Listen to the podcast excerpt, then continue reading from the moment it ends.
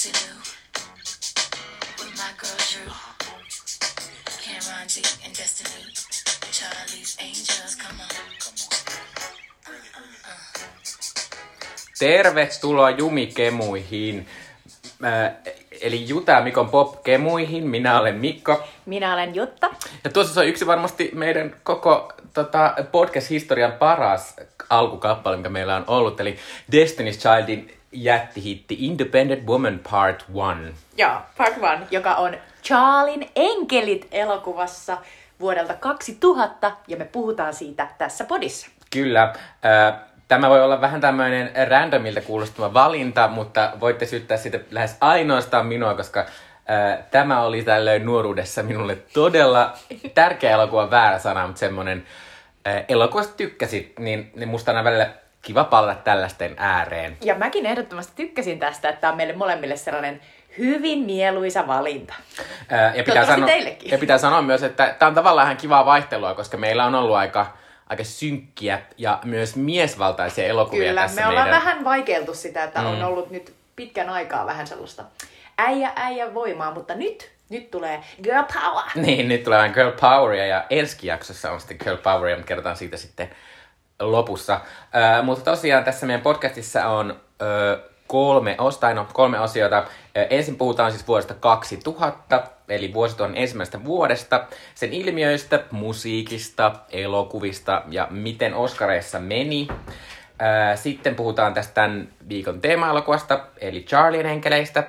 Ja lopuksi sitten vielä meidän kulttuurisuuste teille, eli Sweet Chili Dippejä. Öö, Ja tosiaan tässä meidän sarjassa me ollaan käyty nytten vuodesta 85 asti näitä Oh, elokuvia. Tämä on niin periaatteessa 15 nyt tässä meidän sarjassa, mikä on Aika musta aika, hyvin. aika hyvin. Ja siellä on ollut kyllä todella monenlaista elokuvaa ja kehitystä, josta voidaan puhua tälläkin kertaa, kun katsotaan taas, mitä sieltä löytyy sieltä kuunnelluimpien niin kuin, mu- musiikkikappaleiden listalta ja mitä mm. löytyy leffoista. Että tota, ja myös tämä Charlie Enkelit elokuva on tavallaan niin kuin, oman aikansa tuote hyvin vahvasti. Kyllä, siitä voitaisiin puhua sitten kohta. Mutta pitäisikö me puhua tuosta vuodesta 2000? Haluatko tehdä sen? Mä voin tehdä se. No niin. In a year 2000, in the year 2000. Öö, tuo siis oli tämmöinen hauska juttu, joka meille kaikille 2000-luvun nuorille tuli tutuksi, kun Conan O'Brienin talk show alkoi näkymään Suomen televisiossa. Ja sitten tuli tämmöinen menestys Suomessa sen takia, että Suomessa valittiin presidentiksi Tarja Halonen. Mm. Ja sitten ihmisten mielestä Tarja Halonen näytti Conan O'Brienilta tai Conan O'Brien näytti Tarja Haloselta. Mä haluan ajatella, että Conan O'Brien näytti Tarja Joo. Haloselta, koska Tarja for Kyllä. the win. Ja sitten se yltyi kaikkea semmoisen, että sinne matkusti niitä suomalaisia ja sitten tuli juttu, että niitä suomalaisia on siellä yleisössä. Ja lopulta Conan O'Brien tuli Suomeen tutustumaan Kyllä, Suomeen mm. ja hän muistaakseni tapasi myös Halosen Joo. ja huhhuh. Ja, ja myös, myös jossain vaiheessa äh, trashasi Ruotsia, koska se oli tietysti tärkeä asia, kun hän opiskeli, että mitä tarkoittaa olla suomalainen. Totta, totta, totta. Sitten mä muistan, että se, siinä kun se kävi Suomessa, niin se kävi jossain random niin kuin, semmoisessa kerrostalossa ja nauro ihmisten sukunimille. Kyllä, jos se kävi jossain, missä se kävi jossain kulttuurisaunalla tai, tai jossain sellaisessa niin kuin, isossa saunassa myös pyörimässä. Ja... Joo. Joo. Että those were the times. Those mutta the Conor times. Bryan oli tollon, se ei ehkä vielä ihan vuonna 2000, mutta pian sen jälkeen Kyllä. tuli Suomessa ilmiöksi. Mutta, äh, mutta pitää aloittaa vuosi. Tietysti alkoi, kun vuosituhat vaihtui, niin koko maailma huokasi helpotukset, koska Y2K ei tuhannutkaan Tää koko Y2K. ihmiskuntaa. Tämä on kyllä vähän sun, sun lempiasia, koska sä oot, sä oot maininnut tämän monta kertaa. Joo, mutta- mutta musta se on niin upea ajatus, että- kaikki oikeasti pelkäs silleen, entä jos meidän tietokoneet ei osaa vaihtaa sitä Niinpä. päivämäärää? Entä jos kaikki nollat muuttuu ykkösiksi Niin. ja ykköset nolliksi ja kaikki, jotka oli köyhiä, toivat please, please, please. Ja Niin. kaikki, jotka oli rikkaita, oli silleen ei. Kaikki velat menisi, kaikki Niinpä. pankkitilit katoaisi. Joo, mutta tästä päästiin, eikä tämä nyt tullut. Ja tästä ei ainakaan kuultu, että välillä tämmöistä katastrofeista on semmoisia, että eikö me veikattiin väärin sitä päivää, että se onkin, niin tälle ei ole ollut sellaista. äh, mutta äh, sen lisäksi Suomessa, kuten sanottiin, niin Tarja Halo- Halonen valittiin Suomen 11 presidentiksi. Ja ensimmäiseksi naispresidentiksi. Ja ensimmäiseksi presidentiksi minä pystyin äänestämään, en tosin tollon vielä, mutta sitten seuraavalla kerralla. Mm. Ää, tota, Suomessa aloitti uusi tämmöinen isompi TV-kanava, TVTV, josta siis myöhemmin kehittyi SubTV, Joo, joka on nykyisin Sub. hajua. Kyllä. Ja Conan O'Brien näkyi Sub TV. Kyllä. Muuallakin presidenttiä valittiin. Muuan Vladimir Putin valittiin Venäjän presidentiksi nyt sitten viimein, kun Jeltsin oli, no en ehkä kuollut, mutta ainakin lopettanut presidenttinä. Ja Yhdysvalloissa myös valta vaihtui, kun presidentinvaaleissa George W. Bush voitti silloisen varapresidentin Al Goren. Ää, ja näähän on vähän tämmöiset klassiset tai nämä on tämmöiset, mitkä monet muistaa siitä, että se äänten lasku kesti aivan suunnattoman kauan. Ja lopulta siinä kävi niin kuin, mun kokemuksessa aika mon- monesti näköjään käy Amerikassa, että, että Al Gore sai kyllä niin kuin, ö, enemmän ääniä kuin George W. Bush, mutta George W. Bush sitten kuitenkin valittiin, koska ne ei jaksanut sitä säätöä enää. Joo, ja ne oli valitsijamiehiä enemmän takana. Joo, musta George W. Bush on mahtava hahmo nykyisin, koska me silloin me ajateltiin, kun me oltiin tiedostavia lukiolaisia tähän aikaan, me ajateltiin, että kukaan ei, mikä voi olla pahempaa kuin George W. Bush. Se on niin tyhmä, se on niin tyhmä. Ja silleen, ah, voi miten jotenkin viatonta ja Mutta se on kamalaa, koska jos tulee joku tällainen Trumpin kaltainen henkilö, niin heti joku silloin tyhmä tyyppi mm. muuttuu kauhean fiksuksi. No ei se No niinkään pitäisi fiksuksi, mennä. mutta niinku Enkä silleen- sano, että sanoit, mutta siis olen myös lukenut näitä juttuja, että oi, how we, how we envy those times when we had only George W. Bush. Silleen. No ei mulla ole sitäkään kyllä No ikävää. ei kyllä. Hän ei ehkä ollut kauhean pätevä ja kyllä hän joutui aika, aika monia tämmöisiä isompia kriisejä sitten hoitamaan urallaan. Ää, tota, tämmöinen kansainvälisestikin kohduttava asia, eli Jolonsaaren panttivi, panttivankikriisi ää, tapahtui tuolle vuonna 2000. Silloin siis tämmöiset sissit kaappasivat 11 turistia ja 10 sukelluslomakohtaan työntekijää Malesiasta ja veivät heidät niin kuin panttivangiksi Jolon saarelle. Ja siellä tosiaan panttivankijoukossa oli myös kaksi suomalaista, Seppo Fränti ja Risto Vahanen. Ja tässä oli todella pitkä, se, ke- se kesti melkein puoli vuotta tämä tota, asia. kriisi. Mu- Mulla ei ole niinku muistikuvia tuosta muuta kuin, että et sit tyyliin kun ne vapautettiin sieltä, niin sitten Niin oli sit se- hirveästi juttuja sit- niistä, että mitä, mitä kaikkea ne oli joutunut niinku tekemään siellä. Ja Joo, ja sitten ne tulee aina välillä silleen niin kuin, mä en muista, oliko tästä joku niin kuin vuosipäivä tai jotain, tai sitten toi Seppo Fränti vaan teki jotain, niistä puhuttiin taas jossain niin. vähän no, aikaa mutta olihan viime vuonna vuosipäivä mm. siitä. Öö, sitten tota, tämmöinen hauska juttu. Ruotsi ja Tanskan yhdistää tämmöinen kilometrin 8 kilometrin mittainen Juutin Rauma-silta, niin se avattiin vuonna 2000. Ja Tämä on sen takia merkittävä, että kaikki, jotka kat- olet katsoneet tämmöistä Nordic Noir-sarjaa Silta, joka ehkä oli tämmöinen Nordic Noirin isoin hitti tuolloin pari vuotta sitten, niin tietävät tämän sillan. Se on se silta, jossa tapahtuu se murha ja sitten näiden pitää tutkia tätä Kyllä. kummankin maan poliisit. Sä mennyt Juutirauman sillalla? En oo. Siis mulla on semmoinen, että mä oon asunut siis Tanskassa, mutta se on ihan hirvittävän kallista mennä sille junalla sinne Ma- Malmöön puolelle, että en mennyt sitten. Mä olen mennyt niin, että mä olen lentänyt Köpikseen ja sitten mennyt sieltä taksilla ää, Juutirauman sillan yli Malmööhön. Koska mä oon mennyt Ma- Malmööhön tota, elokuvafestareille ja, tota, ja se oli ainoa tapa päästä sinne. Oliko mahtavaa? Oli mahtavaa. Se oli tosi pitkä silta, mutta oli tosi pimeätä, niin mä en voinut oikein silleen Aa. ihailla ja ottaa kuvia. Mä olin vaan silleen, että nyt ollaan sillalla ja nyt ollaan edelleen sillalla ja edelleen ja nyt ollaan pois. Öö, mutta ehkä minä joskus pääsen. Mm-hmm. Öö, Sydneyssä järjestettiin kesäolympialaiset. Suomella meni ihan mun mielestä suhteellisen hyvin. Saatiin neljä mitalia, josta kaksi oli kultaista, yksi hopea ja yksi pronssi. Jos Minä- kaksi oli kultaa, niin se kuulostaa tosi hyvältä Kyllä, nykyisin. mutta en googlettanut mitä nämä olivat, koska minä muistan näistä olympialaisista vaan sen, että nämä loppui semmoisiin loppubileissä, jossa esiintyi Kylie Minogue, se oli ihan mieletöntä. Se ja myös upeata. Savage Garden.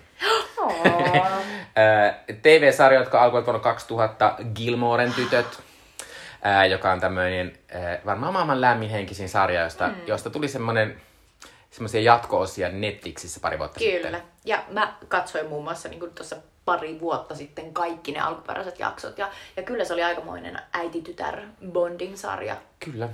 Ja se oli mahtava sarja myös siinä, että siinä Melissa McCarthy sai siinä tavallaan uransa alun, kun ottaa huomioon, että Melissa McCarthy on tässä Charlien enkelissä semmoisessa ihan mega, mega, mega pienessä Se oli roolissa. mega hauska. Niin Hassun ystävä.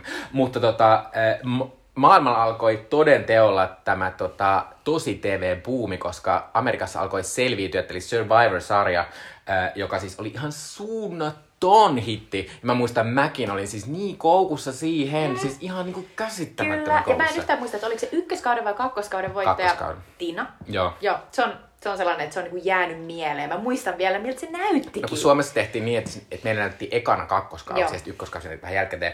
Mutta äh, Survivor on edelleen hirvittävän menestynyt. Se siis perustuu tämmöiseen ruotsalaiseen Expedition Robinson-sarjaan, joka ei ole niin kylläkään hyvä kuin se Survivors lopulta on.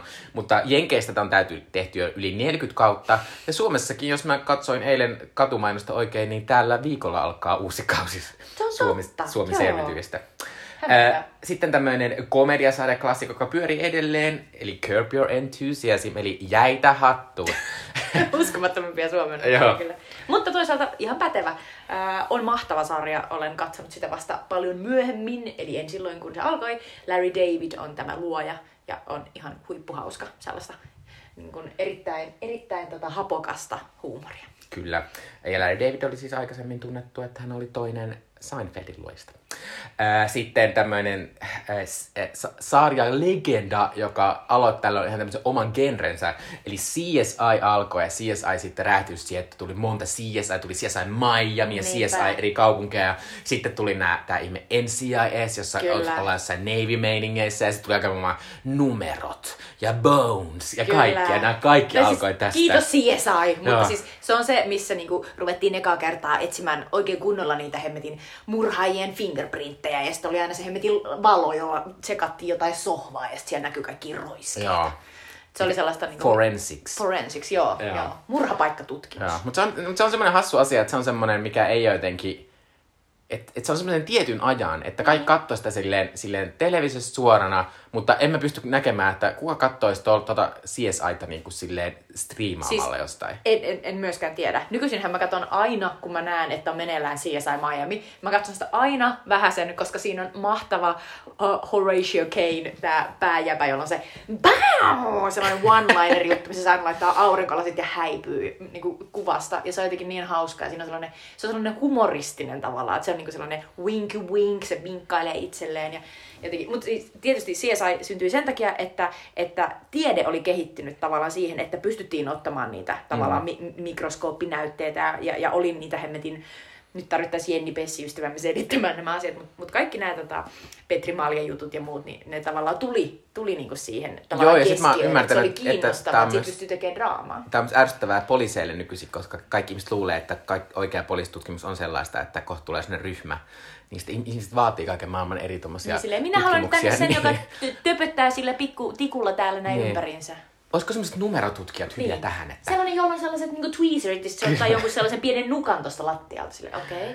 Öö, ja sitten tämmöinen, tämä nyt ehkä ole mikään suunta menestys, mutta tämä on tämmöinen kulttiklassikko, josta varsinkin Jutta tykkäsi aikoinaan, eli Dark Angel, mm. starring Jessica Alba. Kyllä, tämä oli James Cameronin luoma, luoma sarja, ja ykköskausi on edelleen mun mielestä aivan loistava. Ja siinä oli mahtava asia, että se, se siinä yhteiskunta on romahtanut, ja miksi Y2Kn ansiosta mun mielestä. Tai jotenkin niin, niin että tosiaan ne ykköset oli Eli toi muuttunut dokumentti? nolliksi. Mä muistan, että siinä oli joku tällainen, että ykköstä on muuttunut nolliksi, nollat, nollat ykkösiksi, ja sen takia niin kun se amerikkalainen normiyhteiskunta on romahtanut, ja sitten tässä niin kun, päähenkilö on sellainen geneettisesti modifioitu nuori nainen, joka etsii tarkoitustaan.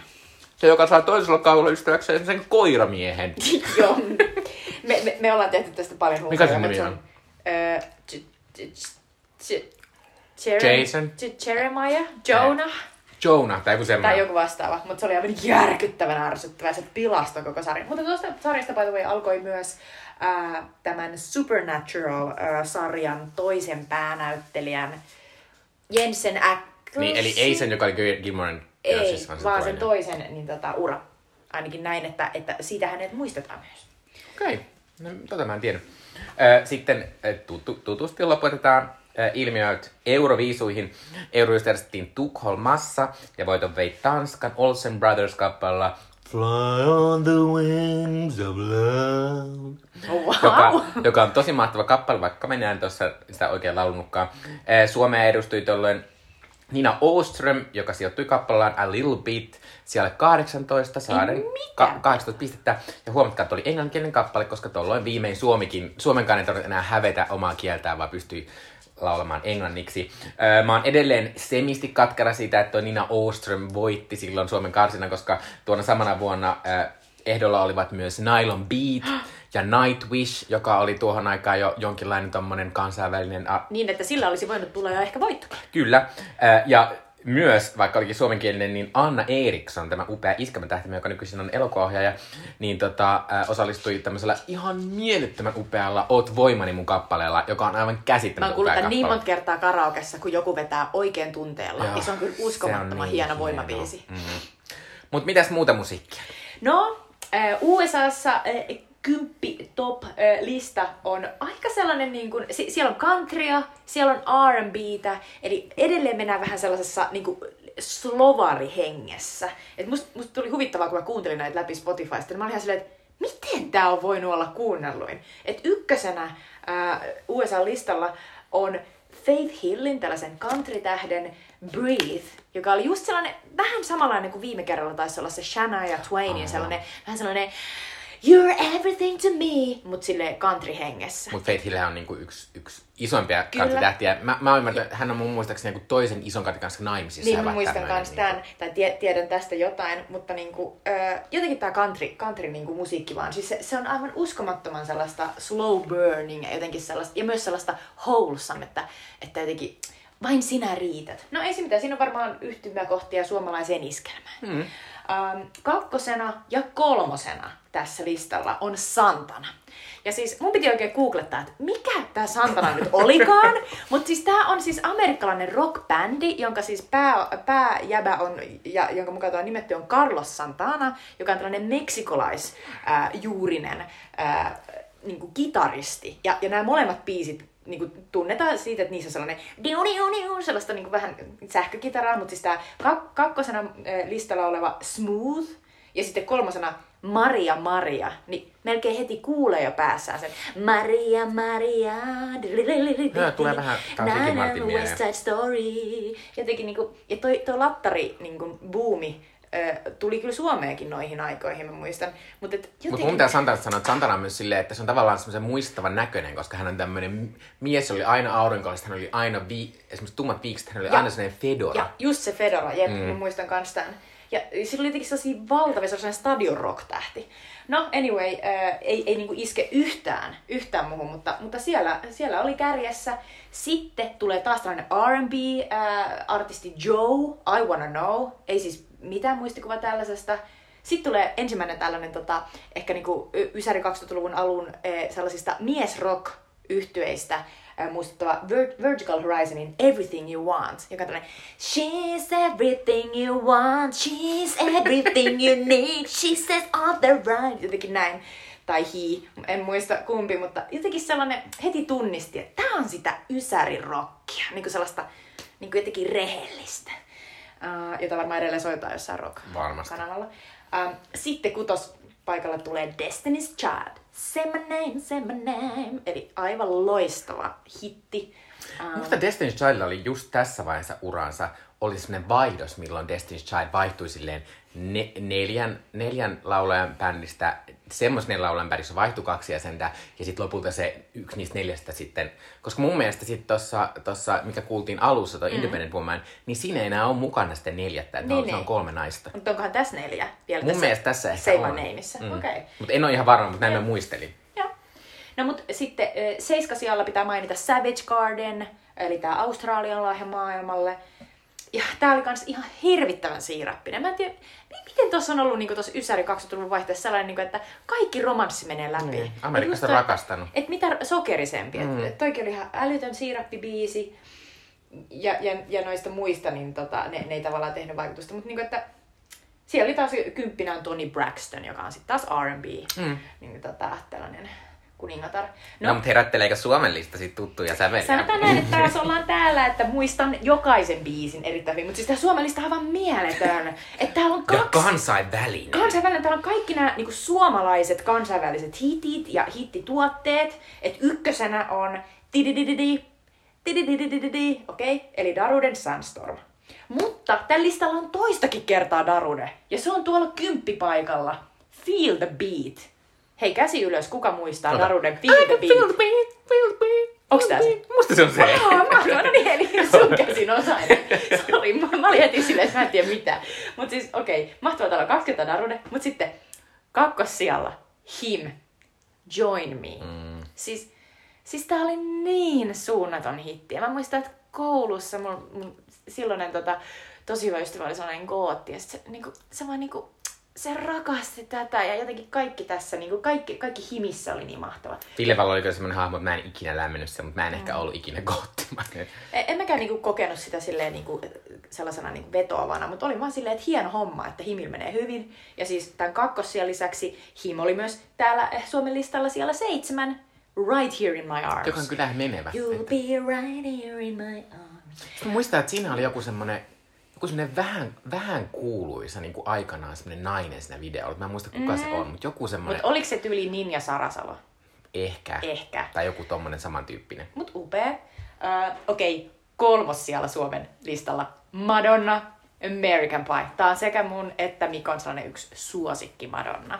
Mutta tämähän on alun perin tehty, tehty kyllä tota, ö, coveri tällaisesta 70-luvun hitistä.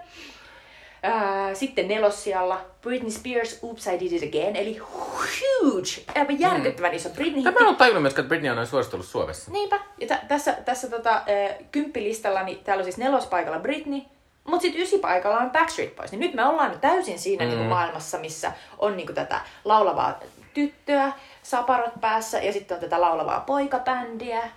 Ja tota, ja jotenkin hauska. Ja sitten sinne väliin mahtuu tietysti myös tätä niinku, äh, rockia. Bon Jovi on siellä viisi. It's my life. Se on kyllä niin nolo. Se on kyllä kamala. Ja sitten tietysti viime kerrallakin oli listoilla Ricky Martin. Se oli viimeksi jopa ykkösenä. Nyt se on tuolla sijalla kahdeksan. She bangs, she bangs, oh baby, she moves. Se on kyllä hyvä kappale. Niin kuin jotenkin, mm. nämä kaikki aika niin kuin, jotenkin eri tavalla niin kuin vetäviä. Niin näissä on enemmän sykettä, sanotaanko, kuin Mut, tuossa. mutta tuossa- silleen pitää katsoa, että tää on kiva lista sen takia, että tässä näkee, että silloin suomalaiset yritti maailmalle ja No pääsi. todellakin, kyllä. Laulettiin englanniksi, jos jotain laulettiin. Mm, tietysti. No mutta siirrytään sitten elokuviin.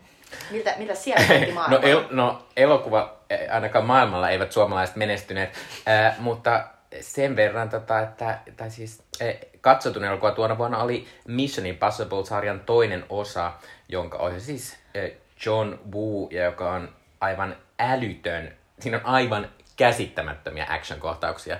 Semmoisia niin kuin, että taistellaan moottoripyörillä ja siinä on semmoisia ihme hidastuksia, kun tässä elokuvassa Tom Cruise on vähän pidempi tukka, niin siinä on semmoisia kohtauksia, missä Tom Cruise kävelee jostain, siis sen tukka heiluu ja sieltä takaa lentää semmoinen kuin kyyhkynen ja tää, tässä on niin Joo. käsittämätöntä. Mä muistan, mä kävin katsomassa tämän tota, eh, leffateatterissa ja, siis se oli aivan käsittämätön. Ja myös hauskaa, että Charlin enkelit on niin selkeästi mm. kommenttia tavallaan tähän koko Mission Impossible Mm. tota, leffasarjaan, joka siis tässä vaiheessa oli tietysti vain kaksiosainen, mutta Mutta hirveän iso menestys.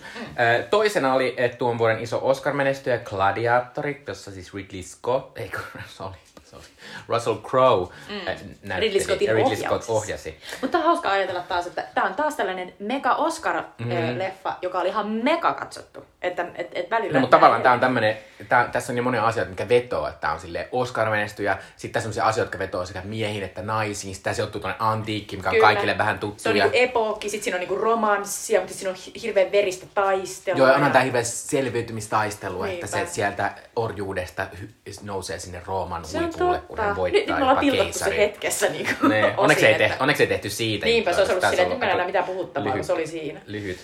Äh, Toinen selvityskamppailu eli Castaway äh, äh, on kolmantena. Ei, ja Jo- tässä jo- oli Suomi Niin kytkös. on. Wilson! Niinpä, eli se hemmetin lentopallo, jolle, jolle Tom Hanks puhuu Joo. todella pitkään. Ja siitä Wilsonista on tehty niin paljon kaikkiin komediaohjelmiin vitsejä, että täytyy sanoa, että onko se jopa sellainen niin kuin Suomen menestynein niin kuin asia viimeisen 20 vuoden ajalta jossain viihde. Se voi olla. Ja siis tota toi Tom Cruise, ei kun, anteeksi, Tom Hanks joskus kertoi jossain haastattelussa pari vuotta sitten, että, että se on niinku edelleenkin semmoinen asia, mitä kun jotkut ihmiset näkee kuuluisia ihmisiä, että ne huutaa jonkun asian niille, ja ne usein on leffatähti olla, niin, niin kauhean moni kuulemma huutaa hänelle, Wilson! Mutta jotenkin ihan ajatus, että se, se on just se lentopallo, jos huudetaan. Eli Suomi kartalle. Suomi kartalle. Öö, nelosena on romanttinen komedia What Women Want, jossa siis Mel Gibson kuulee naisten ajatukset. Ja siis apua, oot sä kattonut tätä? En. Siis mä katsoin tätä joku kerta, kun tää tuli telkkarissa. Tää oli ihan hirveä. Tää oli ihan mega jotenkin sellainen me, meka jotenkin ahdistava ja seksistinen niin kuin siinä, että se yritti olla jotenkin hauska kääntäessä noita rooleja. Sitten just Helen Hunt näyttelee sellaista naispomoa, jota kaikki ajattelee, että se on kauhean kylmä bitch, kun se on niin korkealla asemalla ja jotenkin niinku, sit se, just ollaan vähän niinku sen Mel Gibsonin puolella, kun mm. se on sellainen niinku tyyppi, joka yrittää kampittaa sitä naispomoa, koska se on selkeästi niinku kuitenkin pätevämpi kuin se mies, mutta se mies on silleen, että perkele, että kyllä noi naisten hommat on niin helppoja, kyllä minä ne osaan. Mutta upposi hyvin maailmalla, koska tota, äh, melkein 400 miljoonaa tienasi. Mutta siis tuossa vaiheessa Helen Hunt oli iso tähti, Oli. mikä on ihan hassu ajatella nyt. Ja sitten, ja sitten myös Mel Gibson ei ollut vielä sanonut näitä juutalaisia juttuja. Mm. Eli silloin vielä tykättiin meidän Gibsonista. Äh, Vitosena on Disneyn tämmöinen yksi ensimmäisistä tietokoneanimaatioista Dinosauri, joka on aivan hirvittävän näköinen. Ja, Ja, miten tota... ei ole varmaan niinku, uh, age not well, niinku, että ei näytä Ei, kivalta. että en aio katsoa sitä Disney Plusasta, vaikka se kyllä sieltä löytyy.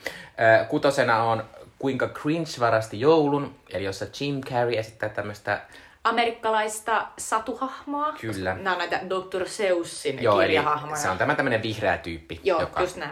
Musta oli hauskaa, kun mä olin vaan silleen, että ikinä ei koko niin kuin, lapsuudessani en ollut ikinä törmännyt tähän hahmoon. Joo, se on sellainen täysin amerikkalainen asia. Äh, Seiskana on Meet the Parents, elokuvasarjan äh, ensimmäinen osa, äh, joka siis kertoo Ben Stilleristä, joka menee vaimonsa kanssa tapaamaan niin kuin appivanhempiaan, jotka eivät sitten on Robert. De Niro ja Kyllä. vihaa Tästä, tästä myös miestä. alkoi semmoinen Robert De Niron outo ura, joka kesti hirvittävän kauan, missä Robert De Niro oli tuommoisessa täysin harmittomissa turhissa ja- komedioissa. Ja monis, monesti ne oli hirveitä myös. Joo. ja se myös niin jotenkin tuntui, että se ei tehnyt mitään, vaan se vaan oli siinä ja otti vähän niin kuin rahat. Joo, ja ja siis musta sit tuntuu, että niitä vaan tuli ja tuli ja tuli ja tuli. Niitä, Kyllä. varsinkin niitä oli, niitä oli tosi monta niitä semmoisia, että nyt olisi tälle monta vanhaa miestä, jotka vähän käyttäytyisi niin kuin nuoret Ja miehet. sitten kirjoitettiin silloin, että, että Robert De Niro, is this it? Niin kuin, että tämäkö se oli. Mm. Mutta sen jälkeen hän De Niro teki sellaisen nousun. Kyllä.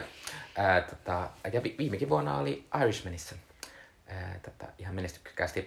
Ää, sitten vielä kasina täydellinen ää, tota, myrsky, eli Perfect Storm, joka siis on tämmöinen elokuva, missä George Clooney ja Mark Wahlberg ovat laivalla ja tulee myrsky. Totta, mm. hienosti kuvattu. Nyt mä heti muistin sen julisteenkin. Kyllä. Ää, Yhdeksäntenä oli X-Men elokuvasarjan ensimmäinen elokuva.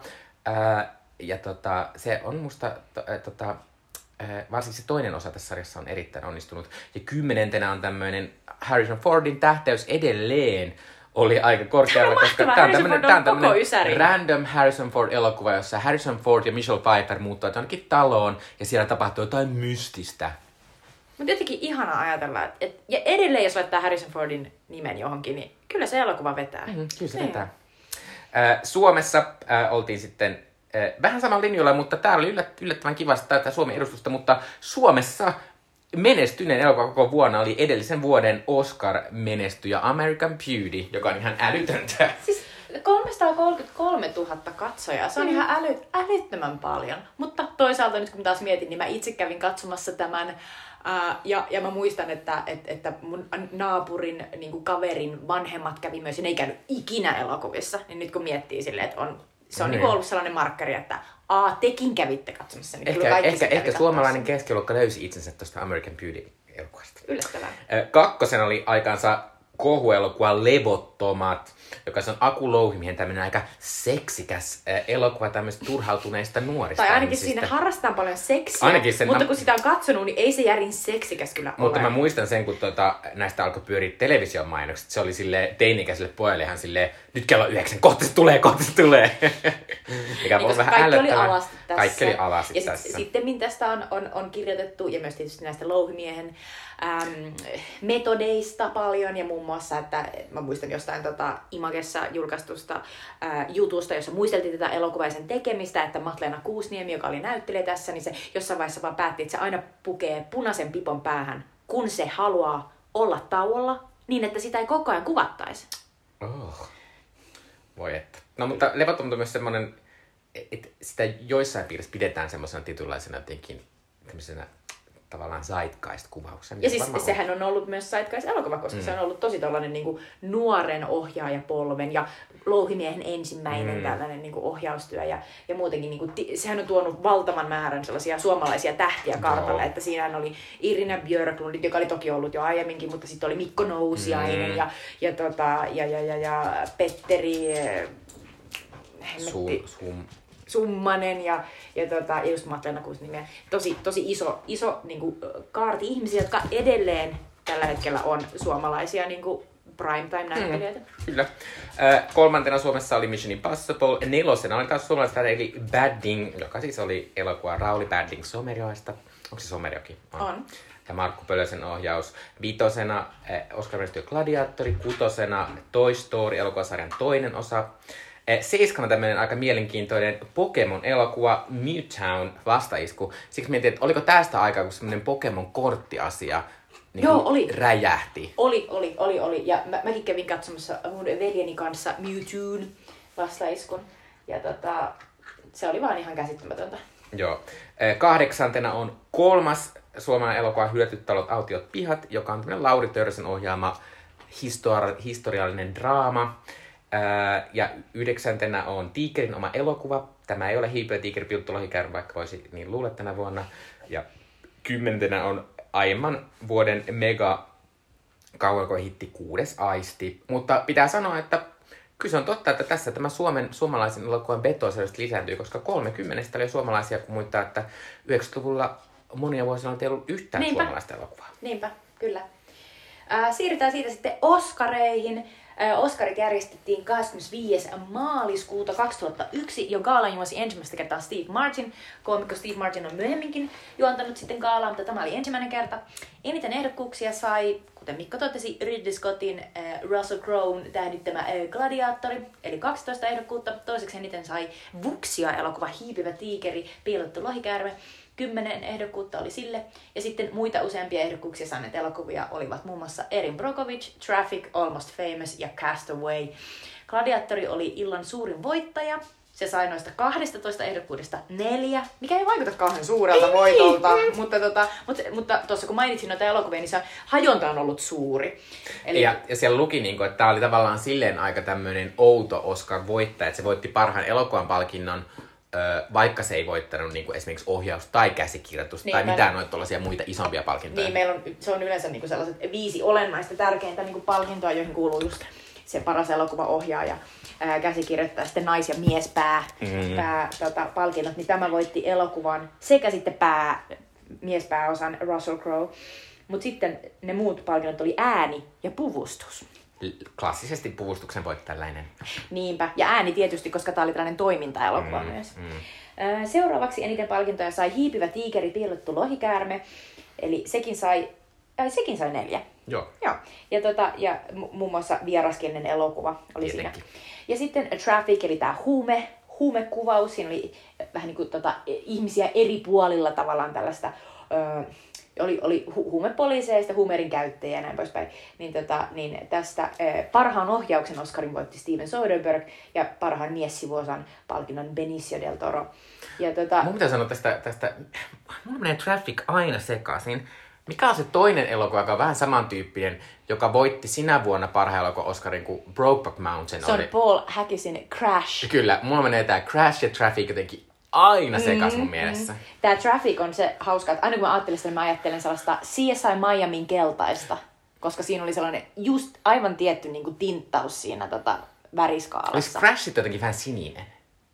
Ehkä. Joo, Joo. mutta tolleen sä voit ajatella, niin sinne, sinne on helpompi muistaa.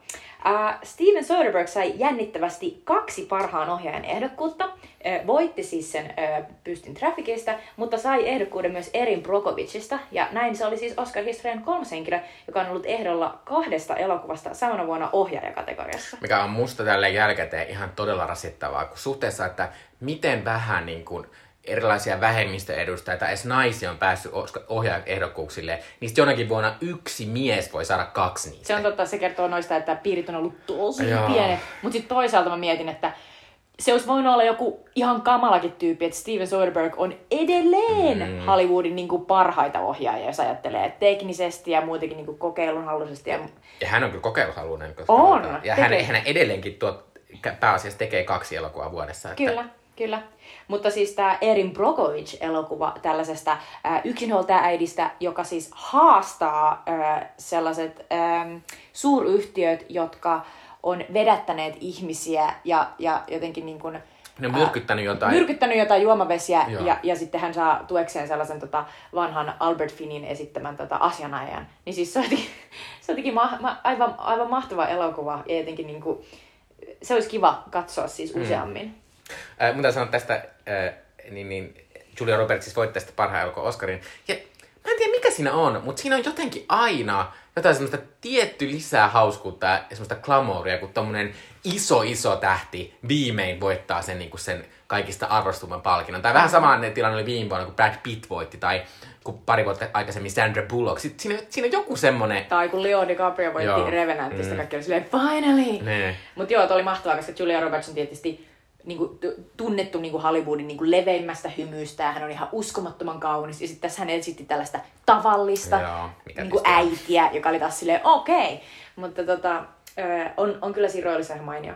Ähm, ö, taivanilainen hiipivä tiikeri piilottu lohikäärme, ö, joka ö, sai, hetkinen, mitä? Lohikäärme 10 ehdokkuutta, niin totta, se sai 10 ehdokkuutta, niin se oli siis tähän asti eniten ehdokkuuksia saanut vieraskielinen elokuva. Ja sitten, koska se voitti niistä neljä, niin se pääsi tasoihin Ruotsin, Fannin ja Alexanderin kanssa. Sekä Goyer Donner ja sitten tota, ja sitten myös ö, viime vuonna voittaneen Parasitein kanssa. Kyllä. Ja tämä Oscar-vuosi muistetaan myös siitä, että ihana Islannin lahja maailmalle Björk pukeutui legendaariseen joutsen mekkoonsa, jota aina muistellaan, kun puhutaan Oscareiden muodista. Ää, musta oli hauska vuosi siinä mielessä, että tää oli jo semmoinen vuosi, että mä niin muistan jotain. Mm. Koska mä muistan, että musta oli tosi coolia kannustaa sitä hiipivää tiikeriä lohikäärmettä. Vaikka mä en edes tykännyt sitä elokuvasta kauheasti, mutta se vaan jotenkin niin silleen, se on ulkomaalainen, se on jotenkin mm. erilainen ja kaikkea. Mutta toki mäkin vähän innostuin vähän näistä Vuksia elokuvista, mutta se, mutta se tästä seuraava iso hitti, se Hero, joka tuli myös Suomessa ensi iltaan, niin siitä mä ehkä tykkäsin vielä enemmän, koska se oli paljon näyttävämpi sit, mm. niin värimaailmalta ja tälleen. Kyllä.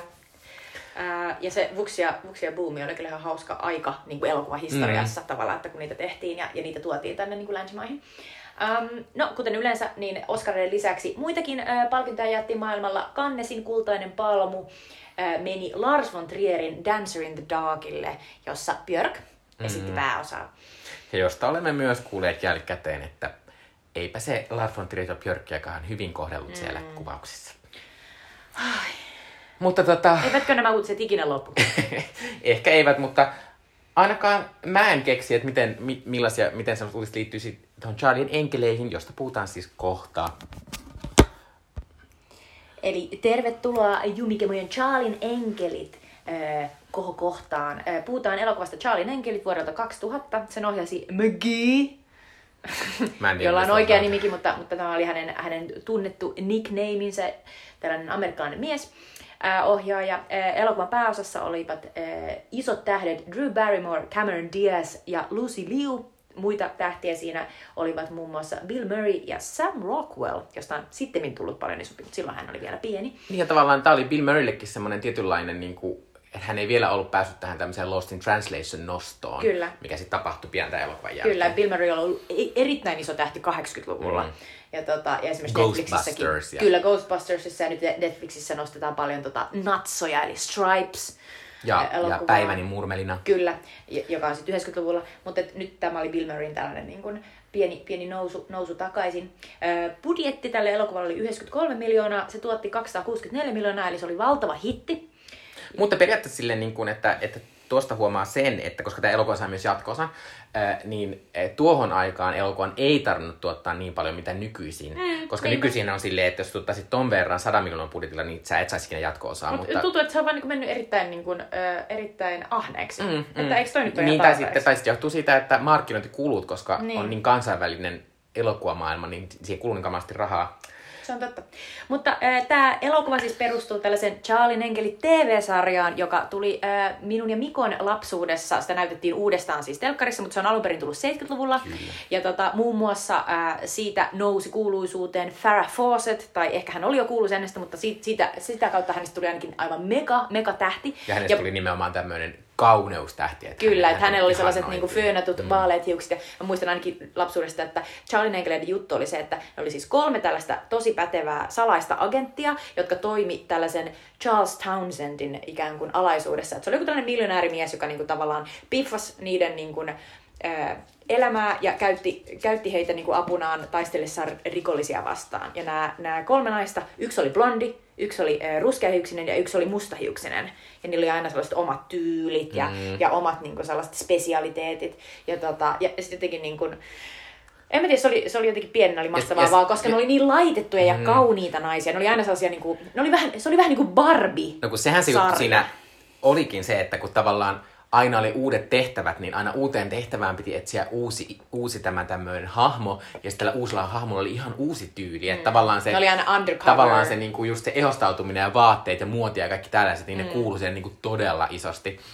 Äh, mulla on vähän silleen, niinku, että, mulla, että mä niinku muistan, että mä niinku tykkäsin tästä sarjasta, en mä niinku melkein mitään sitä muista. Että en mä muista yhdenkään niinku jakson niinku mitään juonia tai En mitään. mäkään. Ja mä sentään muistan esimerkiksi samoihin aikoihin näytettiin silloin niinku uusintana, ää, vai oliko se ekaa kertaa ikinä MacGyveria, eli ihmemies MacGyveria, niin siitä mä muistan ihan selkeästi joitakin niinku jaksoja, niinku, että tappajamuurahaisjakso, tai sitten se jakso, kun MacGyver matkaa niinku ajassa taaksepäin. Mutta mitä Charlien enkelit. TV-sarjassa tapahtui? Muuta kuin, että ne vaihtoi niitä niinku salaisia identiteettejä. No mutta tavallaan pitää miettiä, että se kuvaa hyvin tämän elokuvaakin, että tämän elokuvan tämä, tämä tavallaan hohdokkuus ja tämä tämmöinen, miksi se on nautinut, niin ei perustu siihen, että se on joku megalomaan sen hieno juoni, vaan se juoni on aika yksinkertainen. On semmoinen twisti, twisti keskellä, mutta niin kuin, että se on, se on aika yksinkertainen. Mutta sitten tavallaan tämä on sillä mielessä hienosti tehty tämmöinen rebootti tai tämmöinen uusinta versio siinä, että, että tässä on siis tajuttu se, että mikä siinä oli hyvää siinä ekassa ja sitten vaan korostettu niitä. Mm, kyllä. Ää, mikä on toisaalta semmoinen, niin kuin, t- tästä tuli tänä, viime vuonna tuli semmoinen uusi reboot, jossa oli Kristen Stewart, ää, joka oli aika iso floppi Amerikassa ja tota, Mä katoin sen tuossa, se on nyt jossain noissa palveluissa. Joo. Ja sitten mä katsoin, että se, se oli kyllä aika onneton. Mutta siinä oli myös semmoista, että, että niille ei selvästi ollut myöskään tarpeeksi niin kuin jotenkin siis massia, että se voisi näyttää niin jotenkin glamourilta, mitä se jotenkin Aivan. vaatii, että se jotenkin Niin, toimisi. Ja, jotenkin mä en ole nähnyt sitä, sitä tota, äh, Case 2 äh, rebootia viime vuodelta, mutta tässä 2000 vuoden Charlie Enkeleissä se juttu, joka onnistuu, on sellainen huolettomuus. Sellainen niinku iloinen Mm. huolettomuus, joka siis on tämän elokuvan läpi tunkeva siis voima. Joo, tästä tuli semmoinen mieleen, kun, kun me, me ollaan puhuttu siis äh, ennen kuin me oli, ja, aiemmin kun meillä oli tämä podcast ja silloin ei ollut sarjaa, niin puhuttiin aina kesällä näistä kesäblockbustereista. Niin tää on tavallaan silleen ideaali, tää on Kyllä. kevyt, aurinkoinen, kaikki on nättiä ja Kaikki tässä on helppoa, ei Joo. ole mitään vaikeuksia. Tässäkin on silleen, että, ja ne on myös ihan hyvin perusteltu, että nämä kaikki naiset on tosi kauniita, ja, ja, ja niillä on jonkun miljonäärin pohjattomat mm. taskut. Niin kai niillä nyt on hauskaa, eikä niille ikinä käy mitään ikävää. Mutta se on, se on tavallaan tää on aika hauskaa tää, koska kun tää on hassu, että tää on, tää on aika hyvin stylattu silleen, että ne ei näytä niinku missään vaiheessa kovin hirveiltä, kun se on aina pelko se, että kun me ollaan tulee muodikkaita, että sitten näyttää jotenkin ikäviltä. Mutta tota, se pitää sanoa, että on tässäkin vähän sellaista, niinku, ne vaihtaa aika niinku yllättävän usein niitä vaatteita. Tässä on koko ajan sellaisia outoja tilanteita, missä niinku on joku pienikin hetki, niin sitten ne on ihan eri vaatteissa niinku seuraavaksi. Mä oon Mut- silleen, mut tuli oliks nyt niille mukana noi vaatteet? ei, siis, Jotenkin mulla oli silleen. erittäin voimakkaasti tuli lapsuudessa se, että, että sellaiset barbileikit, mm. että nyt nämä menis tohon noin, ja nyt ne vaihtaa vaatteet, ja nyt ne menis tonne, ja nyt ne vaihtaa vaatteet. Silleen, että se oli, niin, tai se mitä oli mä olen niinku kuullut, ihan- että jotkut minun ystäväni, jotka ovat naispuolisia, niin ovat lapsena tehneet sellaista, että, että ne olivat tulleet sisään, sisään vaihtaneet vaatteet omassa huoneessa ja juossut takaisin ulos. Mä olen tehnyt juuri noin. Kuuluu vaan slam ja bam. Että tota, et, et joku siinä on jotenkin niinku ihanaa ja huoletonta. Mutta siis äh, mun mielestä on aivan mieletöntä, että miten, miten hauskat jotenkin päänäyttelijät tähän on löydetty. Että jotenkin niinku, et, et nytkin kun ajattelee, että et, et kun, kun tätä katto eilen, niin siinä on niinku se Cameron Diaz, joka on sellainen, se esittää vähän sellaista höpsöä, hassua Natalie-nimistä tota, blondia neitiä. Sitten on tämä Lucy Liun äh, esittämä sellainen vähän niinku totinen, Mut silleen cool. mut cool, cool mimmi. Ja sitten on taas Drew Barrymore, sellainen niinku, niinku täystuho henkinen niinku tyyppi. Ja nyt mä yritin katsoa, että kuka mä noista on, niin mä oon silleen, voi ei, mä oon Drew Barrymore.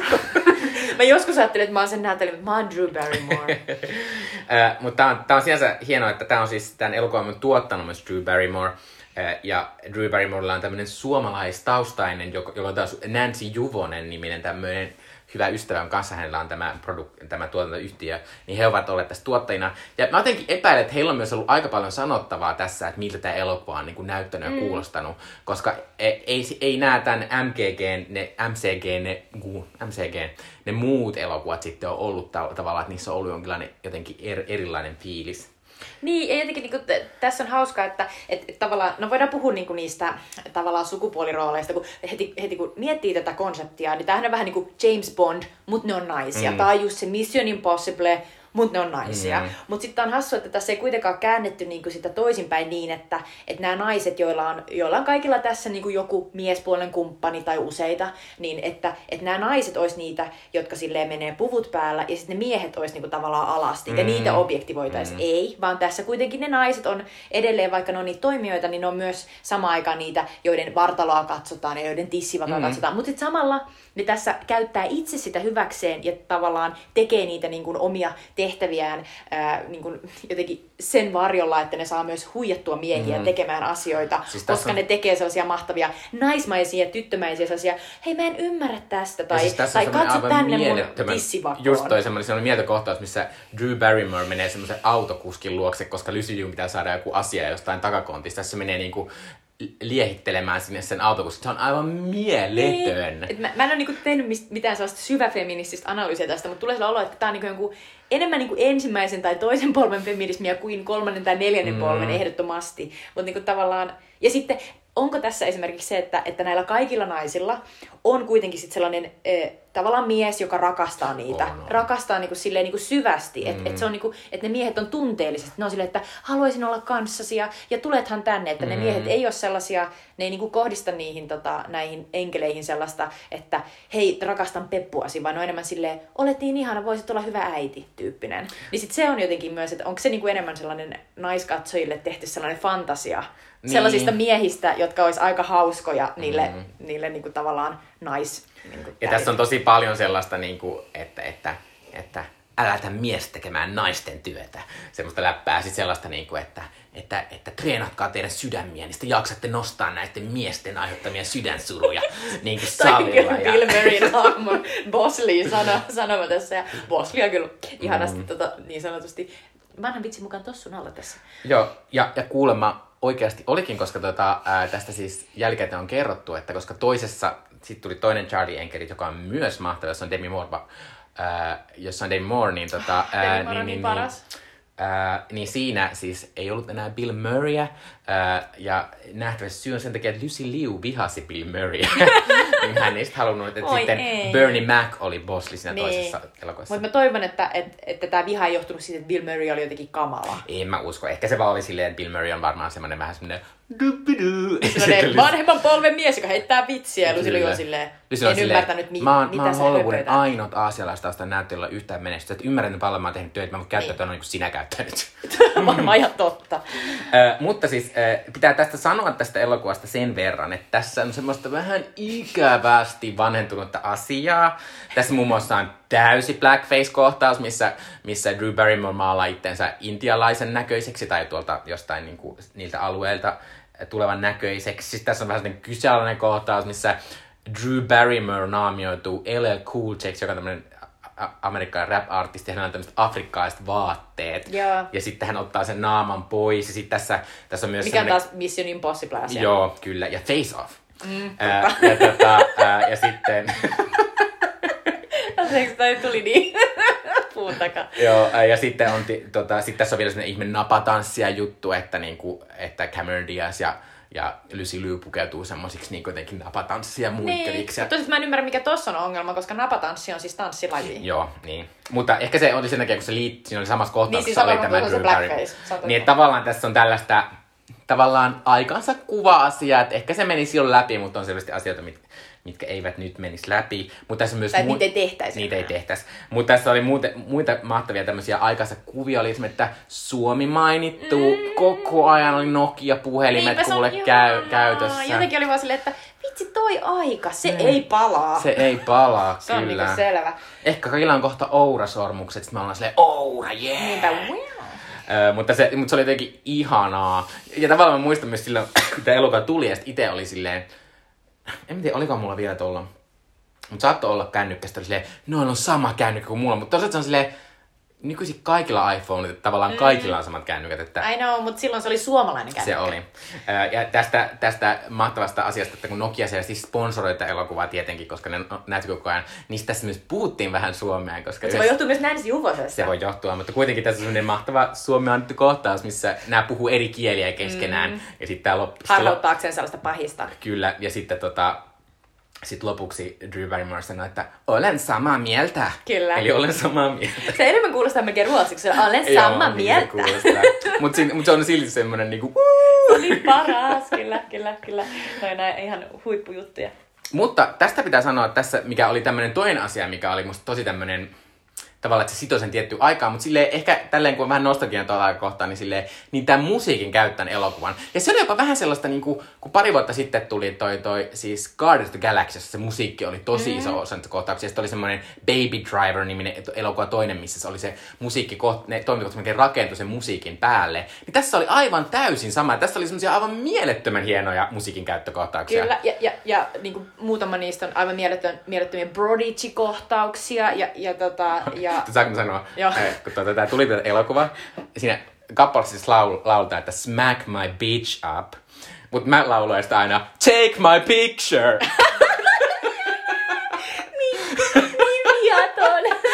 voinut googlettaa mistään, missä se oikein sanoo. Niin mä Oh olin, God. take my picture. Niinpä se- Ei, katso sit laulanut missään keikalla. No en tietysti. Oh God. Vaikka olen Prodigy nähnyt mun mielestä Flowssa, mutta joo, tuli vaan mieleen. Hu- huippuasia, kiitos kun jaoit. Uh, nyt, nyt se on koko ajan mun päässä, kun mietin se biisi. Tätä, um, uh, mitä mä sanon, uh, niin tässä, tässä on niinku mahtavia sellaisia, niinku just vuosi aiemmin on ollut The Matrix, jossa oli siis eka kertaa se bullet time hidastus. Sitten tässä oli myös sellaisia hidastuskohtauksia, ja myös niinku sitä musiikkia oli käytetty niissä hidastuskohtauksissa tosi makeasti. Tässä oli tosi niinku melkein, ei ollenkaan niin vanhentuneita niinku ne tavallaan ne ne, ne, ne, ne ähm, musiikkikohtaukset. Mutta hassua, kun sanoit Guardians of the Galaxy, koska tässä elokuvassa on yksi biisi, joka on siinä Guardians of the Galaxyn soundtrackilla. Se on se Looking Glassin Brandy, you're a fine girl, what a Aa. good wife you would be. Mitä hemmettiä? Ne on varmaan oikeasti kattonut tätä. No joo, mutta siis äh, biisit ihan huikeita ja tota, mä edelleen niin kun, mä rupesin heti kuuntelemaan tämän, tämän tota elokuvan soundtrackia ja siis tää on aivan niin kuin loistavaa kamaa, että milloin tahansa niin kuin voitte laittaa kuulokkeisiin. Joo, Siellä on si- Destiny's Child ja siellä on, siellä on tota Prodigy ja siellä on vähän niin kuin just sellaista elektrosoundia ja sitten vähän sellaista niin kuin Soul Train, just sitä sellaista Mm. niin kuin mahtavaa Heaven, Heaven's missing angel. Oi, se on niin mieletön. Niinpä. Ja- ylipäänsä siitä tulee semmoinen niinku, se semmoinen keveys tähän, että se Kyllä. on tavallaan vähän niin kuin olisi jossain kotipileistä jossain, niin kuin jossain rannalla, jossa olisi niin kuin mankkaa, silloin tulisi hyvää musiikkia. Tai sellaista niin, niin kuin, kuvattu. Niin. Se, on myös, se, on, se on myös se, mikä, mikä mua vetosi myös Guardians of the Galaxyssä. Ää, tota, ja voi luoja, ää, tässä on niin mahtava se ää, kalpea mies, joka haistelee niiden hiuksia, joka on nykyisin siis tuossa American Godsissa isossa roolissa. Joku Crispin Clover? Joo, Chris- Joku- joo, joo, joo kyllä, niin se, on, kyllä. se on aivan mahtavaa, kun sitä kuvataan tässä on Creepy Thin Man. Niin joka kerta kun se tulee, siinä on aina, sillä on aina sellainen oma hidastus. Ja jotenkin joku siinä on sellaista 2020-lukua jopa. Joo. Jotain sellaista, niin kuin, että mikään ei ole muuttunut. Ja, ja sitten tässä pitää, tässä on myös toinen mahtava juttu, että tässä on ollut erittäin hyvät niin kuin casting-ihmiset, koska Niin tässä on on. niin, kuin niin käsittämättömän niin kuin, mahtavia, nämä naiset varsinkin, eh, pitää sanoa, niin kuin, että Drew Barrymore on tässä mieletön. Se on niin hauska, se on niin rento ja se koko ajan niin vinkkaa silmään niin kameralle ja sä oot silleen, että hello girl, niin kuin, että muistaa, että miten mieletön komedienne se on. Joo, ja myös silleen, kun miettii, että mikä, mikä tavallaan Drew Barrymorein tavallaan historia on, että hän on kuitenkin ollut tämmönen, tämmönen teini-tähti, jolla sitten... Jolla Yksi sitten, isoimpia Hollywoodin niin kuin, lapsitähtiä, joka siis kolme, neljävuotiaana, itse asiassa kolmevuotiaana kuvasi ET mm. tuli sitä kautta tunnetuksi. Ja sitten sillä oli sellainen ihan mega hirvittävä nuoruus, missä sen vanhemmat ei pitäneet siitä huolta ja sitten se joutui johonkin niin kuin rehabiin joskus 12-vuotiaana ja Joo. tällaista niin kuin ihan älytöntä. Niin miettii, että millainen jotenkin supertähti se tässä oli. Mutta sitten toinen supertähti oli tietysti Cameron Diaz, joka oli tollon niin kuin semmonen ihan siis varmaan menestyneen naistähti tollon. Mä en niin voi uskoa, kun mä katson, miten upea tanssimaankin se on Jaa. tässä. Ja sitten ne kaikki niin kuin, niin kuin, tavallaan ne tekee, varmasti on ollut paljon stuntteja, mutta mm, ne on myös Mm, tehnyt paljon on. itse. Että se jotenkin, tää on ihanan jotenkin fyysinen ja jotenkin sellainen niin kuin, kaikki on niin kuin sellaista niin kuin, niin jotenkin lennoksi. Joo, mutta sitten tässä on myös semmoista ihanaa, että käytetään sitä Cameron Diazia ja tajutaan, että se on semmoinen kauhean hymyilevä tyyppi. Tässä on semmoisia upeita kohta, tässä on yksi mahtava kohta, missä Cameron Diaz yrittää iskeä sitä mi- miestä ja sitten, sitten juttelee semmoisella, semmoisella mikeillä ja sitten sit toi, toi Lysily-hahmo on silleen, flip your hair. Sitten silleen, mitä mitä? Le, flip that damn hair. Ja sitten se mieto hidas Cameron Diaz kääntyy ja hymyilee ja sen tukka lo- Niin lentää päin. tuolla. Siinä on semmoinen Ja sit, sit, sit sille miehelle on tehty se tappaja hai, se dolly zoom. Joo. se on silleen, oh god. Se on ihan sikahauska. Ja siinä tosiaankin käytetty sitä Cameron Diazin mieletöntä megahymyä mahtavasti. Ja myös, myös mä rakastan sitä kohtausta, missä se herää aamulla, petaa sängyn ja sitten se alkaa niinku peppu tanssimaan ja kattelee peppua peilistä silleen, ja silleen, ei. Ja sitten, ja sitten myös tässä oli ihan mielettömiä sivuosahenkilöitä, että kun mä katsoin tätä, mä niinku koko ajan kiljahtelin mun puolisolle silleen, oh, tässä on Tim Curry! Mm. Mitä se, oh, voi ei, tässä on Melissa McCarthy! Joo. Se oli aivan, aivan käsittämättömän hienoa. Ja Bill Murraykin on tässä musta aivan mahtava. Se on ihana. Se ja on tässä on niin myös, tässä on myös niin, ja niin selvästi sellaisia asioita, että on silleen, no niin Bill, tää kohtaus tehdään silleen, että keksi vaan jotain. Niin, me kuvataan, niin, Niin. sä menet tonne noin, sä silleen, joo, mä juttelin tuolle pululle. Niin. Ja siis, Ja se on, tää on niinku Sherin makuuhuone. ja sit, oh god, Sam Rockwell. Sam Mä en pääse Rockwell. yli, miten mahtava se on tässä, koska se esittää tässä sellaista tota, ää, ö, nörttimiestä. Joo, IT-miljonääri nörttiä. Ja sitten se onkin vähän erilainen. Ja sitten tässä on myös sellaisia kohtauksia, missä, missä mä oon silleen, ö, ne Bob Fosse-sarjan tekijät on ollut silleen, Tää jätkä osaa tanssia. Me otetaan se esittämään tätä maailman, niin kuin, tai jenkkien kuuluisinta koreografiaa. Koska se on tässä jo ihan mieletön. Mm. Siis meni ihan, Ihan niin kuin, mahtava. siis kylmät väreet. Ja siis tästä, tästä tulee semmoinen, vaikka mä en tykkää yhtään Iron Man kakkosesta, nyt mä voisin katsoa Iron Man kakkosen takia, kun se Kyllä. on vähän samantyyppinen hahmo siinä. Joo, kyllä, kyllä. Se on, se on mahtava sellainen hotshot äh, niin asetehtailija. Mm. Oh, se, on niin, se on niin huipputyyppi tässä. Se on tavallaan niin kuin, tässä tulee niin kuin, vasta eloon tässä äh, elokuvan loppupuolella. Mm. Ää, ja tota, pitäisi sanoa vielä Lucy Liu, joka siis on semmoinen, ää, Lucy Liu siis tuli ehkä tunnetummaksi tuohon aikaan siitä, että hänellä oli tämmöinen erittäin näkyvä rooli Ally McBeal TV-sarjassa. Ää, ja, tota, ää, ja musta hän on todella mahtava tässä On. ja mahtavan näköinen. Ja hän, hän, hän, hän, hän on jotenkin hieno semmoinen täysin erilainen karisma, mitä niin kuin Drew Barrymorella ja Cameron Diazilla. Just semmoinen vähän totinen, kuuli. Niinpä, semmoinen. ne toimii tosi hyvin yhteen. Ja nyt tästä tuli tuon Lucy Liun kautta, että tässä on myös erittäin ysäri ihminen, eli Matt LeBlanc. Koska Matt LeBlanc Totta. Esittää tässä Lucy Liun äh, miesystävää, ja samoihin aikoihin hän oli tietysti Frende, Friendien megakuuluisuudesta noussut, ja jotenkin tässä hän esittää ihan samaa hahmoa mm. kuin Frendeissä, eli miestä, joka ei osaa näytellä, mutta näyttelee kuitenkin. Mutta sitähän hänen roolinsa, hänellähän oli semmoinen oma sarjan kuin Joey. Kyllä. Että tota, Mutta mut se on jotenkin sulosta. Ja sitten myös hauskaa on, että tässä on myös toi um, äh, Luke Wilson esittää tätä äh, Cameron Diazin äh, would-be boyfriendia. Ja sillä on myös erittäin Luke Wilson rooli, missä se on lähinnä silleen, wow, wow, that's something, wow, wow. Ja, niinku, ja vi- vielä vaan puuttuisi, että Owen Wilson, hänen veljensä, tulisi siihen viereen ja molemmat olisi vaan silleen, wow, wow. Se on niinku, siinä on jotain niin hauskaa ja rentoa. Niinku se, Mm. Mutta pitää sitten vielä sanoa tästä yhdestä näyttelijästä, eli Cameron Diaz, semmoisen, että Cameron Diaz on kyllä myös si- silleen niin kuin aika rohkea, tai ei nyt rohkea, mutta hän teki se rohkea vaan, että hän vaan päätti, että hän ei halua enää olla julkisuudessa eikä tehdä elokuvia. Ja hän lopetti joskus, onko sitä varmaan kymmenen vuotta, kun hän niin kuin lopetti, lopetti tämmöisen niin näyttelijäuransa. Ja mä ymmärrän ihan täydellisesti, koska tässä kun mä katson sitä, ö, miltä Cameron Diaz näyttää, niin mä oon silleen, että herra Jumala, että et, et miten tiukan regiimin alla Mm. se varmasti on se ihminen, että se on tuossa kunnossa. Mm. Ja tavallaan niin kuin, totta kai tämä elokuva perustuu siihen, että se näyttää helpolta, mutta eihän se varmasti ole. Ja, Niin. ja, ja mitä, mitä tavallaan vanhempi tulee, niin sitä enemmän sä haluat varmasti vapautta elää sun elämää. Mm. Ja jos sä oot joku Hollywood-näyttelijä, on valtavasti rahaa, niin miksi, miksi sä enää niin kuin Niin, tavallaan jatkaa Cameron Diaz oli siis tommonen, se oli yksi myös tuohon aikaan semmoisia harvoja naistähtiä, jotka pystyy olla silleen 20 miljoonaa kiitos, tai mä en tuu tähän Niinpä. sun random elokuvaan. Niinpä. Että Cameron Diazilla selvästi oli niinku varaa siihen, että, tota, että oli. Mutta toisaalta se on silleen, että Cameron Diazilla on kyllä semmoinen ihan tosi omanlaisensa semmoinen niinku tosi kupliva karisma, Niin. ää, mitä se toi moniin elokuviin. Ja Niin tavallaan se semmoista on vähän... että, että ehkä joskus se voisi tehdä paluun ja tehdä Niin. jotain mahtavaa indie-uraa. Niin, tai ehkä TVtä, nythän monet tekee Niin. TVtä. Niinpä. Ää, mutta tota, Ää, Ja mun- Drew Barrymoresta on tullut ihan megatuottaja. Kyllä. Että se tekee tosi paljon. Ja sehän on nykyisin se talk show, Drew Kyllä. Barrymore show. Kannattaa katsoa SNLssä varsinkin se mieletön, mieletön semmoinen parodia siitä Drew Barrymore showsta. Koska se, koska se on nähtävästi vähän semmoinen, kun se on semmoinen talk show, joka aloittu tälle etäaikana, niin se on kai vähän kummallinen. Mikä tietysti ymmärrettää, koska Drew Barrymorekin on varmaan vähän Se on, kummallinen. Drew Barrymore on to, todella hassu. Joo. Äh, mutta tota, äh, onko vielä jotain sanottavaa tästä, koska mun puolesta voidaan siirtyä eteenpäin, mutta pitää sanoa, että, että tämä on musta ihan mahtava, tehokas, hauska, värikäs. Tämä myös kestää puolitoista tuntia. Tää on silleen- milloin tahansa niin kuin, missä tahansa mielentilassa. Niin, jopa silleen niin kuin, vaikka pätkässä silleen, että katonpa 15 minuuttia. Niinpä, katonpa sen Cabaret Diazin pepputanssin. Joo, että mä tykkään tästä ihan hirveästi.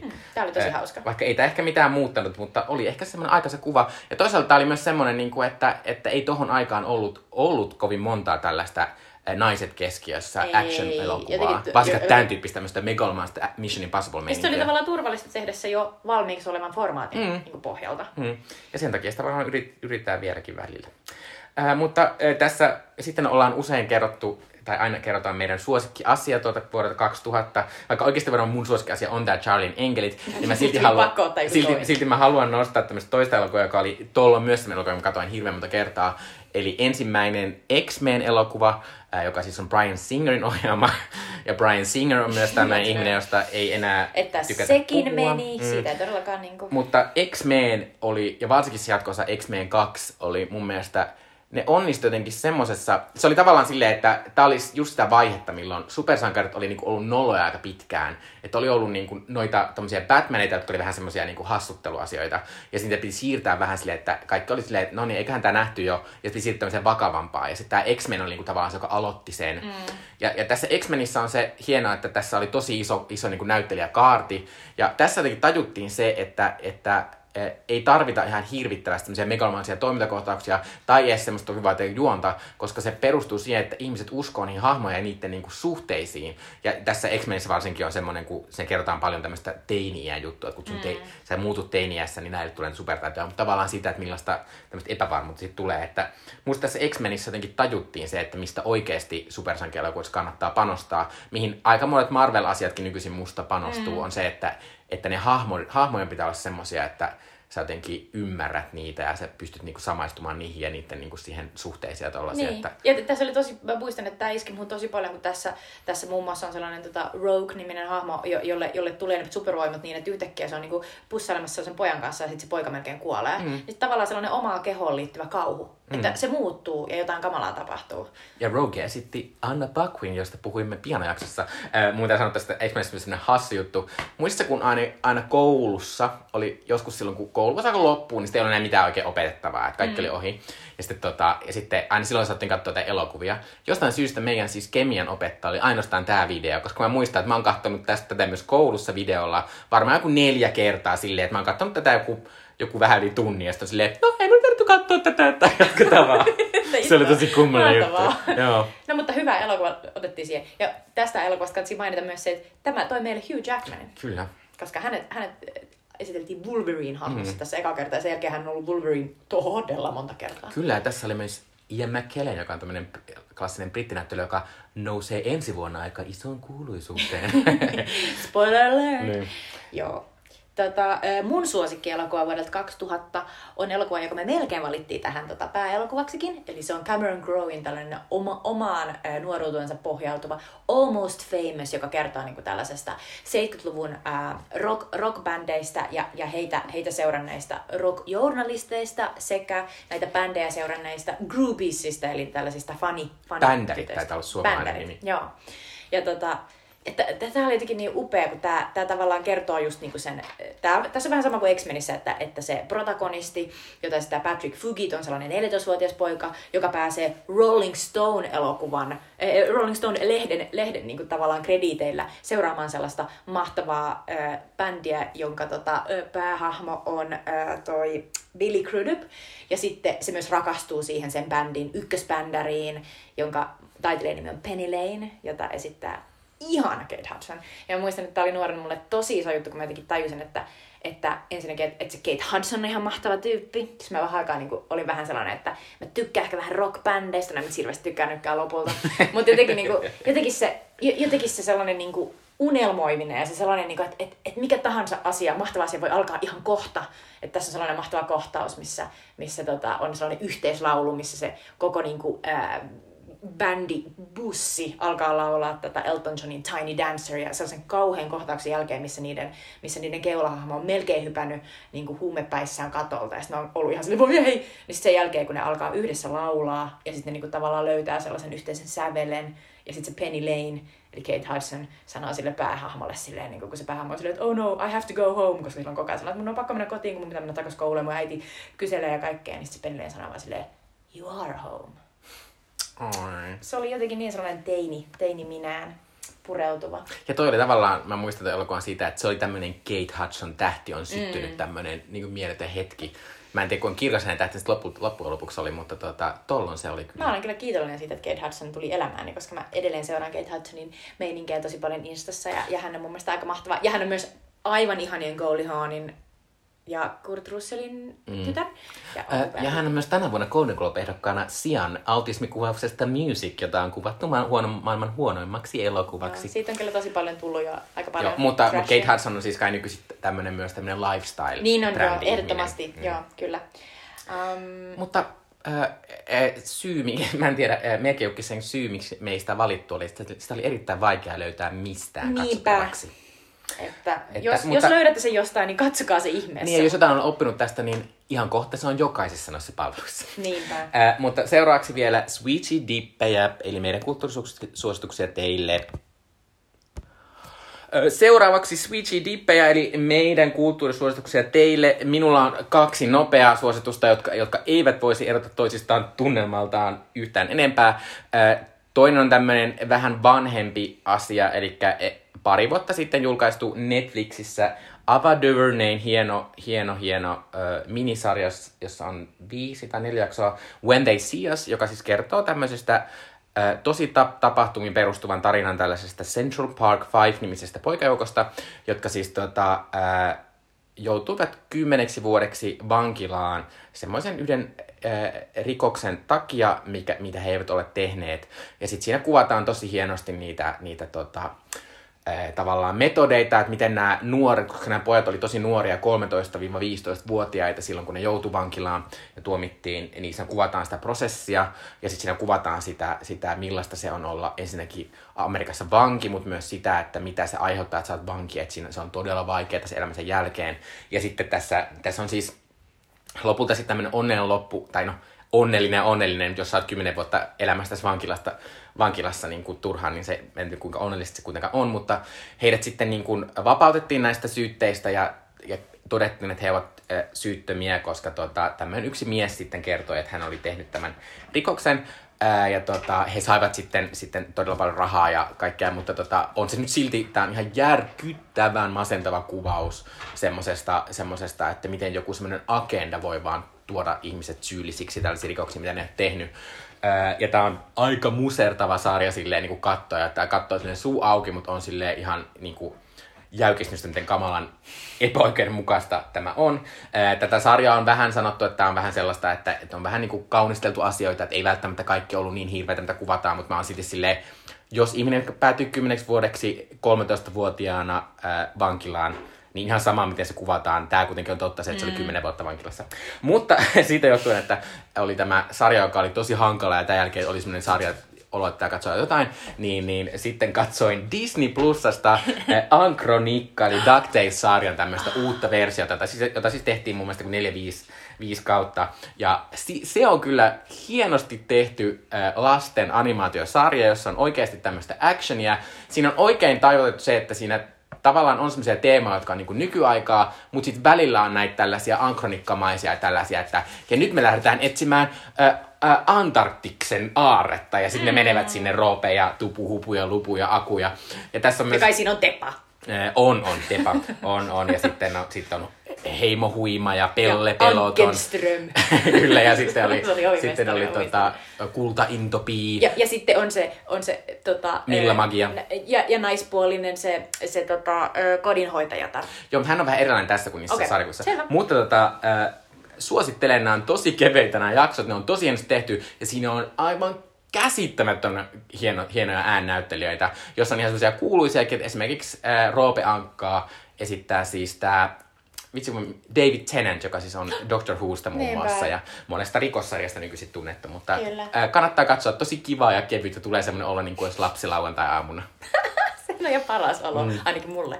Uh, Okei, okay, no nyt mä vedän meidät taas pikkasen hetkeksi aikaa synkkyyteen. Mä suosittelen nimittäin HBOlta löytyvää tällaista uh, minisarjaa kuin Your Honor, jossa on päässä Brian Cranston. Sen on juonut, uh, juonut, luonut Peter Moffat, joka uh, on tunnettu muun muassa HBOlta löytyvästä The Night Of uh, minisarjasta, joka kertoo tällaisesta Riz Ahmedin esittämästä uh, nuoresta miehestä, jo, jota syytetään uh, naisen puukottamisesta, vaikka hän ei ole sitä tehnyt, ja sitten häntä alkaa puolustaa sellainen John Turturron esittämä tota, asianajaja.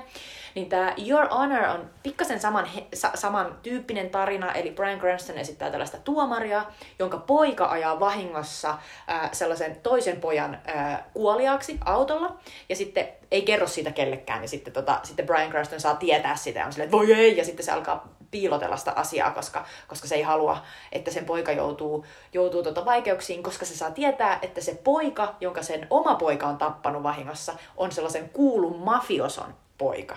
Ja nyt se pelkää, että se mafioso kostaa jotenkin sen pojalleen, vaikka se on itse siis tuomari ja sillä olisi kaikki mahdollisuudet tavallaan käyttää oikeutta niin kuin jotenkin hyväksi. Mm. No sitten se alkaa piilotella sitä sen pojan niin kuin, tavallaan tekoa ja sitten siihen liittyy ihan hirvittävästi kaikkia kierteitä, niin että loppujen lopuksi Brian Cranston käytännössä tekee sen saman roolityön kuin Breaking Badissa, jossa se esittää sitä kemian opettaja, joka alkaa tehdä metamfetamiinia ja valehtelee siitä kaikille. Eli tässä se joutuu valehtelemaan ihan kaikille. Tässä on sen, tässä on sen äh, kollegan esimerkiksi tämä shit, jäpä tuosta tota, äh, langalla sarjasta se valehtelee sille, sitten se valehtelee sen tyttöystävälle, sitten se, sit se valehtelee tota, kaikille, kaikille tyypeille töissä, sitten se valehtelee myös sen myös sen, tota, sen puolison kuollut aiemmin, ne elää siis sen pojan, teini-ikäisen pojan kanssa kahdestaan, niin se valehtelee myös sen kuolleen puolison äidille, jota esittää character actor Margaret Mar- Martindale, God. joka on aivan huippu. Mm. Ja se on todella piinaavaa, kun Margaret Martindale tulee silleen ja niin kuin, kiristää ruuvia, ja Brian Cranston on silleen "Yyy, yritän valehdella tosi Oho. kovasti. Mutta se on siis se on tosi viihdyttävä sarja, ja se on tavallaan tosi tollanen niin kuin, ehkä vähän pulp-henkinen, että siinä on tällaisia voimakas paha, voimakas hyvä ja sitten sellaista valehtelua ja hirvittävää kiemurtelua, että siinä on välillä vähän sellaista saippuoopperamaista meininkiä. Ja sitten eh, tätä mafiosaa esittää Michael Stuhlbarg, joka viimeksi on varmasti tehnyt monen vaikutuksen Call Me By Your Namein äh, hellänä isänä. Ja tässä hän on tällainen niin kuin, hirviömäisyyksiin kykenevä mafioso, mutta joka on myös tosi tosi rakastava isä.